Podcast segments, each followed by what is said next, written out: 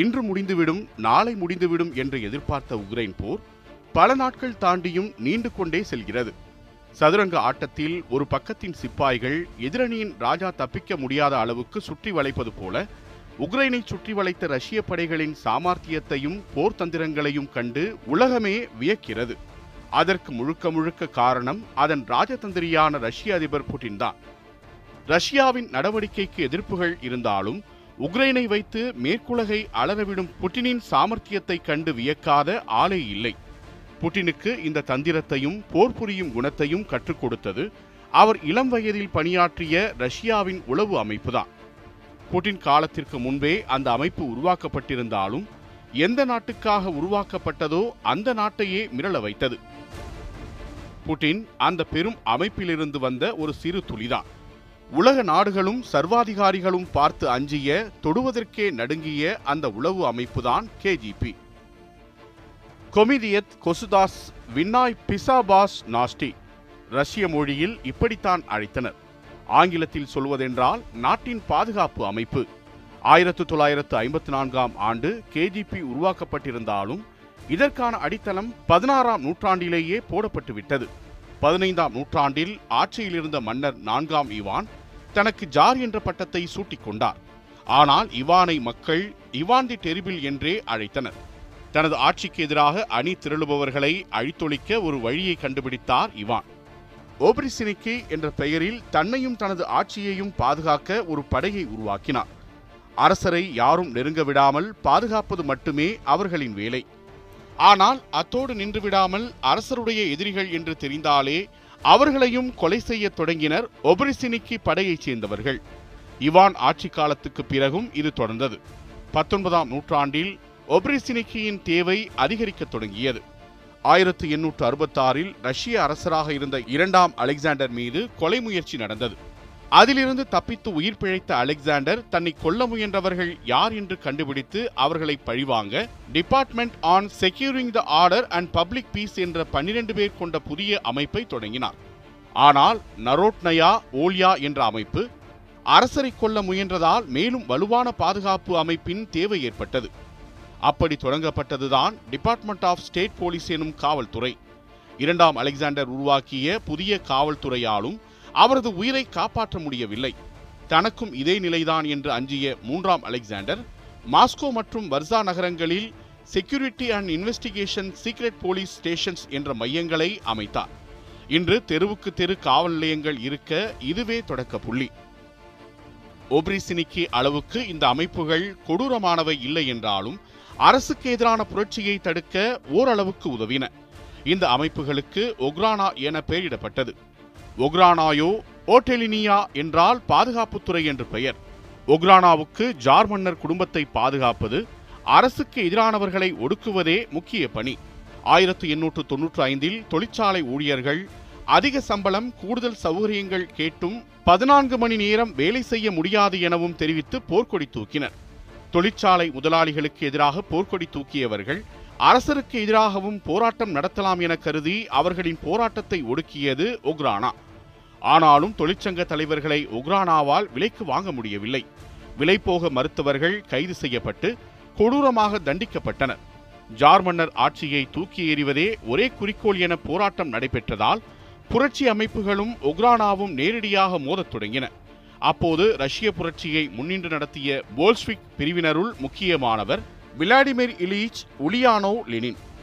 கம்யூனிசமும் மார்க்சியமும் ரஷ்யாவில் வேரூன்ற லெனின் மிக முக்கிய காரணம். அதுவே ஆயிரத்து தொள்ளாயிரத்து பதினேழாம் ஆண்டு ஜார் மன்னர் இரண்டாம் நிக்கோலஸுக்கு எதிராக பெரும் புரட்சிக்கு வித்திட்டது. ஜார் மன்னராட்சி தூக்கி எறியப்பட்டு மக்களாட்சி உருவானது. கம்யூனிஸ்ட் ஆட்சியில் மக்கள்தான் அரசர்கள் என்பதால் ஒக்ரானாவுக்கு இடமில்லை என்றார் லெனின். ஒக்ரானா அடக்குமுறையிலிருந்து விடுதலை பெற்ற நம்பிக்கையில் இருந்த மக்களுக்கு பெரும் அதிர்ச்சி காத்திருந்தது. லெனினால் பொல்ஷ்விக் ஆட்சி ரஷ்யாவில் அமைந்தாலும் கொள்கை வேறுபாடுகள் கொண்ட கட்சி மற்றும் அமைப்புகளால் ஆட்சியில் குழப்பம் ஏற்படத் தொடங்கின. இதனை கண்காணிக்க ஓக்கஸ் அண்ட் பீசன்ஸ் மிலிட்சியா என்ற காவல் அமைப்பு தொடங்கப்பட்டது. ஒக்ரானா தேவையில்லை என்ற லெனின் மீண்டும் ஒரு காவல் அமைப்பை உருவாக்கியது மக்களிடையே அதிர்ச்சியை ஏற்படுத்தியது. ஆனால் மக்களாட்சியை கவிழ்க்க நினைப்பவர்களை களையெடுக்கவே மிலிட்சியா உருவாக்கப்பட்டதாக தெரிவித்தார் லெனின். பகுதி நேர வேலையாக இருந்த மிலிட்சியாவை பெரிதுபடுத்தி முழுநேர அரசு பாதுகாப்பு மற்றும் உளவு வேலைக்கு தயார்படுத்தினார் லெனின். அப்படி ஆரம்பிக்கப்பட்ட அமைப்புதான் செகா செகா என்றால் ரஷ்யாவின் அசாதாரணமான குழு என்று பொருள். அதில் பணியாற்றியவர்கள் செக்கிஸ்டுகள் என்று அழைக்கப்பட்டனர். லெனின் ஆட்சிக்கு எதிராக மேற்கத்திய முதலாளித்துவ நாடுகள் மேற்கொள்ளும் சதிகளை முறியடிக்க செகா தேவைப்பட்டது. அதுவரை சாந்தமாக வேலை செய்து கொண்டிருந்த செக்காவை ஒரு சம்பவம் தட்டி பார்த்தது. ஆயிரத்து தொள்ளாயிரத்து பதினெட்டு ஆகஸ்ட் முப்பதாம் தேதி உணர்ச்சி வசமான மேடை பேச்சை முடித்து இறங்கிய லெனினை ஃபைனா என்ற பெண் சுட்டுக் கொள்ள முயன்றார். இதை செகா சற்றும் எதிர்பார்க்கவில்லை. லெனின் காயங்களுடன் பிழைத்தார். அதற்கு முன் மூன்று மாதங்களில் அரசுக்கு எதிராக நான்கு கொலைகள் நிகழ்ந்தன. இது செகாவின் பொறுமையை சோதித்தது. லெனின் தாக்கப்பட்ட மறுநாளில் இருந்து நாடு முழுவதும் அரசுக்கு எதிராக இயங்கியவர்கள் கைது செய்யப்பட்டனர். அதில் பலர் கொல்லப்பட்டனர். அரசுக்கு அடங்க மறுத்தவர்கள் இரக்கமில்லாமல் சுடப்பட்டனர். செக்காவிற்கு அதிக அதிகாரங்கள் வழங்கப்பட்டன.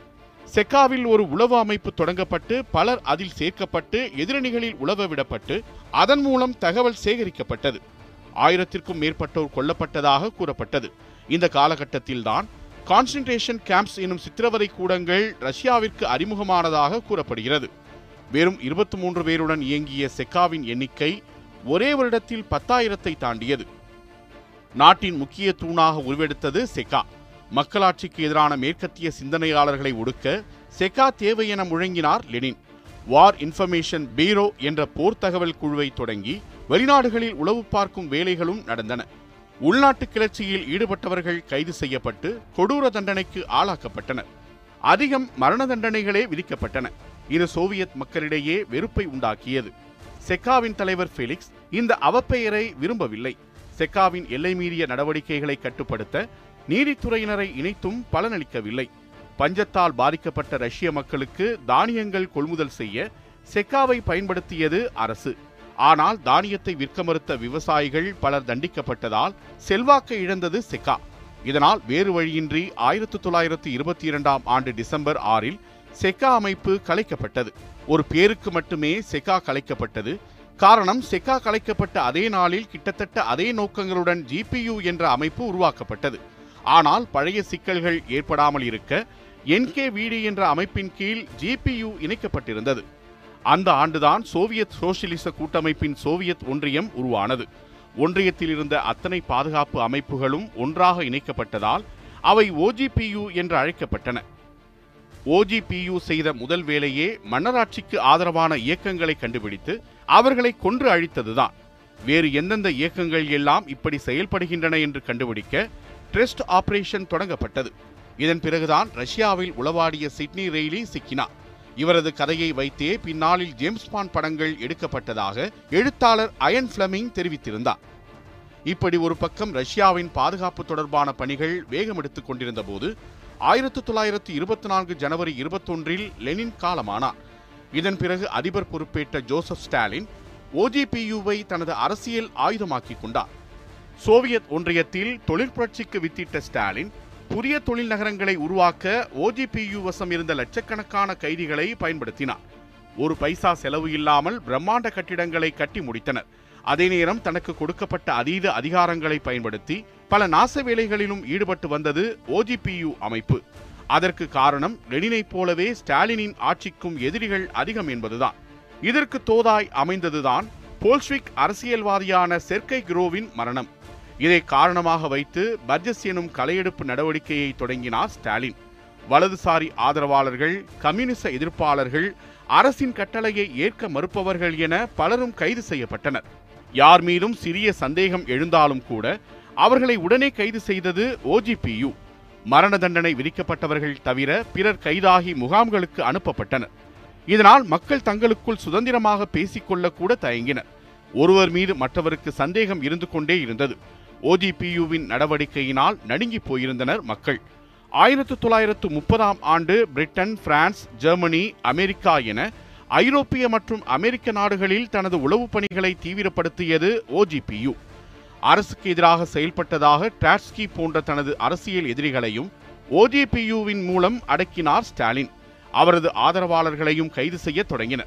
ஆயிரத்து தொள்ளாயிரத்து முப்பத்தி நான்காம் ஆண்டு ஓஜிபியு தலைவர் விஎஸ்எஸ்லவ் மறைந்த பிறகு அந்த அமைப்பு ஒழிந்தது என்றுதான் மக்கள் கருதினர். ஆனால் உள்துறை அமைச்சகத்தின் கீழ் கொண்டு வரப்பட்ட பிறகு இன்னும் கொடூரமான அமைப்பாக வளர்ந்தது. அதன் தலைவராக இருந்த யக்கோடா அடுத்த சில ஆண்டுகளிலேயே என்கேவிடி தலைவர் பதவியிலிருந்து தூக்கி எறியப்பட்டார். இப்படி அடுத்தடுத்து உருமாற்றம் பெற்றுக்கொண்டிருந்த உளவு அமைப்பு அடுத்த சில ஆண்டுகளில் அபரிமிதமான வளர்ச்சியை பெற்று உலக நாடுகளுக்கே சிம்ம சொப்பனமாக விளங்கியது. என்கேவிடியின் தலைவர் பதவியிலிருந்து எக்கோடா விலகிய பின்னர் எஜோ தலைவராக பொறுப்பேற்றார். ஆனால் கொஞ்ச நாட்களில் எஜோவை மாற்றிவிட்டு லாவ்ரன்டி பாவ்லோவிச் பெரியா என்பவரை அமர வைத்தார். இவர் காலத்திலும் பல இணைப்பு வேலைகள் நடந்து கொண்டுதான் இருந்தன.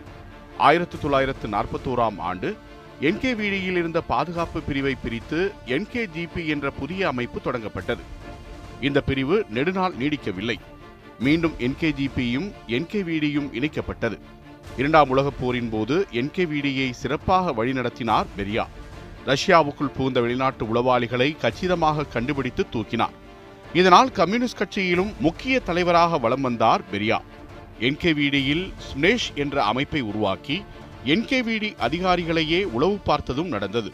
ஆயிரத்து தொள்ளாயிரத்து நாற்பத்தாறு மார்ச் மாதம் என்கேவிடி அமைப்பு எம்ஜிபி என்று உருமாறியது. தேச பாதுகாப்புக்கான சோவியத் அமைச்சகம் என்று அழைக்கப்பட்டது. அதே சமயத்தில் ஜிஆர்யு என்ற மற்றொரு பாதுகாப்பு அமைப்பு இருந்ததால் குழப்பம் ஏற்படுவதை தவிர்க்க இரண்டையும் இணைத்து கேஏ என்ற அமைப்பு உருவாக்கப்பட்டது. ஆனால் கேஐ அமைப்புக்குள்ளும் மோதல் ஏற்பட்டதால் ஆயிரத்தி தொள்ளாயிரத்து ஐம்பத்தொன்றில் அந்த அமைப்பே கலைக்கப்பட்டது. இப்படிப்பட்ட நிலையில்தான் ஆயிரத்தி தொள்ளாயிரத்து ஐம்பத்து மூன்று மார்ச் ஐந்தில் அதிபர் ஸ்டாலின் மறைந்தார். அவருக்கு பிறகு ஜியார்ஜி மெலன்கவ் ரஷ்யாவின் அடுத்த அதிபரானார். பெரியா உதவி பிரதமராக பொறுப்பேற்றுக் கொண்டார். உளவு பிரிவுகள் அடுத்தடுத்து பெயர் மாற்றம் பெற்றாலும் ரஷ்யாவுக்கு எதிரான முதலாளித்துவ நாடுகளின் சீண்டல்கள் நடந்து கொண்டுதான் இருந்தன. இதற்கிடையே தேச விரோத குற்றங்களுக்காக பெரியா கைது செய்யப்பட்டு அவரது பதவி பறிக்கப்பட்டு மரண தண்டனை விதிக்கப்பட்டது. எம்இடியின் அதிகாரங்களும் கொஞ்சம் கொஞ்சமாக குறைக்கப்பட்டு இறுதியில் அதனை முற்றிலுமாக கலைக்க முடிவு செய்யப்பட்டது. உள்ளூர் பாதுகாப்பிற்காக தனி அமைப்பை உருவாக்கிய சோவியத் ஒன்றியம் வெளிநாட்டு பாதுகாப்பு விவகாரங்களின் முக்கியத்துவத்தை நன்கு அறிந்து வைத்திருந்தது. எனவே அதனை தனியாக கவனித்துக் கொள்ள புதிய அமைப்பை உருவாக்கியது. அந்த அமைப்புதான் கேஜிபி. ரஷ்ய மொழியில் இதனை சோவியத் பாதுகாப்பு மற்றும் உளவு சேவை நிறுவனம் கேஜிபி சோவியத் யூனியன் அரசின் கடுமையான கட்டுப்பாட்டுக்குள்ளேயே இயங்கியது. கேஜிபியின் முதல் தலைவராக இவான் அலெக்சாண்ட்ரோவிச் செரோ பொறுப்பேற்றுக் கொண்டார். கேஜிபிக்கு இருந்த முதல் சவால் ஆயிரத்தி தொள்ளாயிரத்து ஐம்பத்தாறு நவம்பரில் நடைபெற்ற ஹங்கேரி புரட்சிதான். உண்மையில் செரோவ் அதனை மிக சுலபமாக கையாண்டு புரட்சியை ஒடுக்கினார் ஆயிரத்தி தொள்ளாயிரத்து ஐம்பத்தெட்டாம் ஆண்டு கேஜிபியின் புதிய தலைவராக அலெக்சாண்டர் செலப்பின் பதவியேற்றார். அதிபர் நிகிதா குருச்சேவ் ஆட்சி காலத்தில் துடிப்பான இளைஞர்கள் பலர் சேர்க்கப்பட்டனர். அவர்களுக்கு நவீன பயிற்சி அளிக்கப்பட்டது. கேஜிபியில் மாற்றங்கள் பல நிகழ்ந்தன. ஆனால் சிறப்பாக செயல்பட்ட ஷெலப்பின்னை ஓரங்கட்ட முடிவெடுத்தனர் சிலர். இதனால் கேஜிபியின் புதிய தலைவரானார் விளாடிமிர் செமிசாஸ்னி. ரஷ்யாவின் புதிய அதிபராக லியோனிட் பிரெஸ்னோவ் பதவியேற்றுக் கொண்டார். இவர் பதவியேற்றதிலிருந்து அரசின் எதிரிகள் மீதான தாக்குதலில் கேஜிபி கவனம் செலுத்த தொடங்கியது. கேஜிபி மீதான தவறான எண்ணத்தை மாற்றி சிறப்பான செயல்பாடுகள் மூலம் அரசையும் மக்களையும் கவருவதே செமிஸ்னியின் எண்ணமாக இருந்தது. ஆனால் ரஷ்யாவில் நடந்த அரசியல் குழப்பங்களால் அதனால் நடந்த அடக்குமுறைகளால் கேஜிபியின் மீது தவறான பிம்பமே உருவானது. ஆயிரத்தி தொள்ளாயிரத்து அறுபத்தி ஏழாம் ஆண்டு கேஜிபியின் புதிய தலைவரானார் யூரி விடாடிமோரிவிச் ஆண்ட்ரோபோ. கேஜிபி வரலாற்றிலேயே பதினைந்து ஆண்டுகள் கேஜிபி தலைவராக பணியாற்றிய ஒரே நபர் ஆண்ட்ரோபோ தான். இந்த பதினைந்து ஆண்டுகள்தான் கேஜிபியின் முக்கியமான காலம். தான் தலைமை பொறுப்பில் இருந்தது வரை கேஜிபியை நவீனமயமாக்கினார் ஆண்ட்ரோபோ. வெளிநாட்டில் உளவாளிகள் மூலம் துப்பறிதல் உள்நாட்டு உளவாளிகளையும் கிளர்ச்சியாளர்களையும் களையெடுத்தல் என சிறப்பாக செயல்பட்டு ஆண்ட்ரோபோ தலைமையில் உலகின் முதல்நிலை உளவு நிறுவனமாக மாறியது கேஜிபி. அரசாங்க அலுவலகங்கள் தொடங்கி இராணுவம் வரை அனைத்திலும் கேஜிபியின் உளவாளிகள் இருந்தனர். இது தவிர்த்து உலகம் முழுவதும் சிறந்த உளவாளிகள் நெட்வொர்க்கை உருவாக்கினார் ஆண்ட்ரோபோ. இதில் அமெரிக்காவின் அணு ஆயுதம் உட்பட பல ரகசியங்களை சேகரித்தது சோவியத். அதே நேரம் தங்கள் நாட்டிலும் எந்த தகவல் திருட்டும் நடந்துவிடக்கூடாது என்பதிலும் கவனமாக இருந்தது. ஆயிரத்து தொள்ளாயிரத்து எண்பத்தி இரண்டாம் ஆண்டு அதிபர் பிரெஜ்னோவ் மரணமடைந்தார்.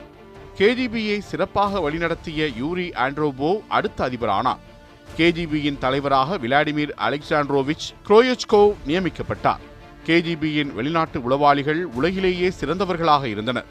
பிற நாட்டின் உள்நாட்டு விவகாரங்கள் முக்கியமான ஆவணங்கள் புகைப்படங்கள் வரைபடங்கள் என அனைத்தும் பிற நாட்டு அரசுகளுக்கு தெரியாமல் சேகரிக்கப்பட்டு ரஷ்யாவிற்கு அனுப்பப்பட்டது.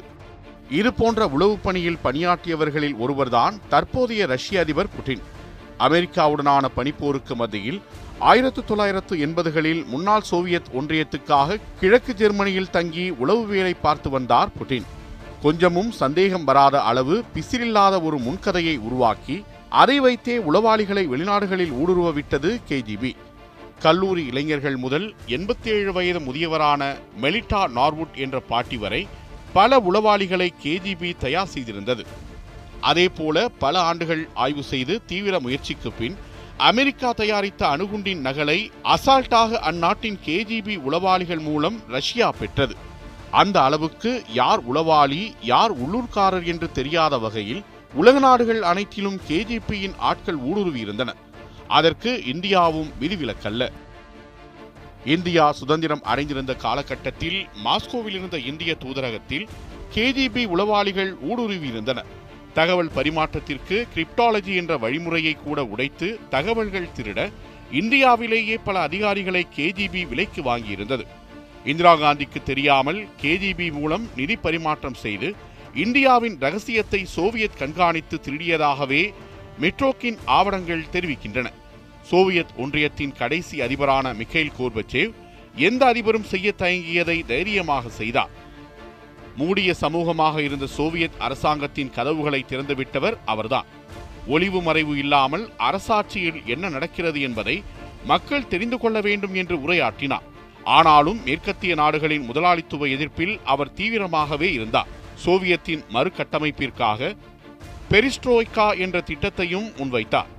இதன் ஒரு பகுதியாக கேஜிபியின் அதிகாரங்களை குறைப்பது என்று முடிவு செய்தார். பெரிஸ்ட்ராய்காவின் கீழ் கேஜிபியின் ரகசியங்கள் வெளிக்கொண்டு வரப்பட்டதால் கேஜிபியின் காவல்கார பிம்பம் உடைய தொடங்கியது. கேஜிபியும் கோர்பச்சேவும் வெவ்வேறாக யோசிக்கத் தொடங்கி அது முரண்களை உருவாக்கியது. அதிபர் கோர்பச்சேவின் பெரிஸ்ட்ராய்கா பல அதிருப்திகளை சந்திக்கவே ஆயிரத்து தொள்ளாயிரத்து தொன்னூற்று ஒன்று ஆகஸ்ட் மாதம் புரோயோச்கோ உள்ளிட்ட எட்டு முக்கிய தலைவர்கள் இணைந்து அதிபர் கோர்பச்சேவுக்கு எதிராக ஒரு கலவரத்தை ஏற்பாடு செய்தனர். கலவரம் ஓய்ந்ததும் கேஜிபியின் தலைவர் மாற்றப்பட்டார். கேஜிபியின் புதிய தலைவராக வாடிம் பகடின் பொறுப்பேற்றார். பகடினின் முக்கிய எண்ணம் கேஜிபியை இழுத்து மூடுவதுதான். அதுவே அதிபர் கோர்பச்சேவின் சீர்திருத்தங்களுக்கு உதவும் என்று நம்பினார்.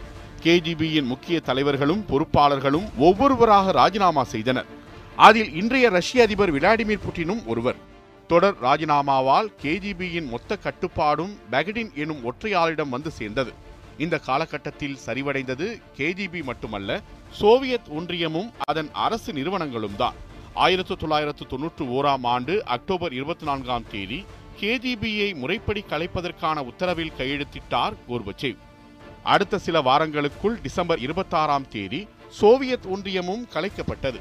அதன் பிறகு கேஜிபி என்ற பெயர் பயன்படுத்தப்படவில்லை என்றாலும் FSB SVR FAPSI FSO FIS என இன்று வரையிலும் ஏதோ ஒரு பெயரில் ரஷ்யாவின் உளவு அமைப்புகள் உலகம் முழுவதும் இயங்கிக் கொண்டுதான் இருக்கின்றன. ஆகையால் தான் உக்ரைன் போர் பின்னணியிலும் ரஷ்ய உளவு பிரிவு இருப்பதாக சொல்லப்படுகிறது. பல ஆண்டுகளாக வெளி உலகிலிருந்து மறைக்கப்பட்டு யாருக்கும் தெரியாமல் இருந்த ரஷ்ய உளவுத்துறையின் ரகசியங்களை வாசிலி மிட்ரோக்கின் எனும் எழுத்தாளர் தனது மிட்ரோக்கின் ஆவணங்கள் எனும் புத்தகங்கள் மூலம் வெளிக்கொண்டு வந்தார். அதுவரை தாங்கள் பெரிய தந்திரவாதிகள் என்று எண்ணியிருந்த நாடுகள் ரஷ்ய உளவாளிகளின் தந்திரங்களை படித்து அதிர்ச்சி அடைந்தனர். கேஜிபியில் வேலை செய்த விளாடிமிர் புட்டின் இன்றும் தான் ஒரு செக்கிஸ்ட் என்று பெருமை கொள்ள காரணம் அந்த அளவு கேஜிபியின் ஆதிக்கம் உலகையே ஆட்டி வைத்திருந்ததால்தான்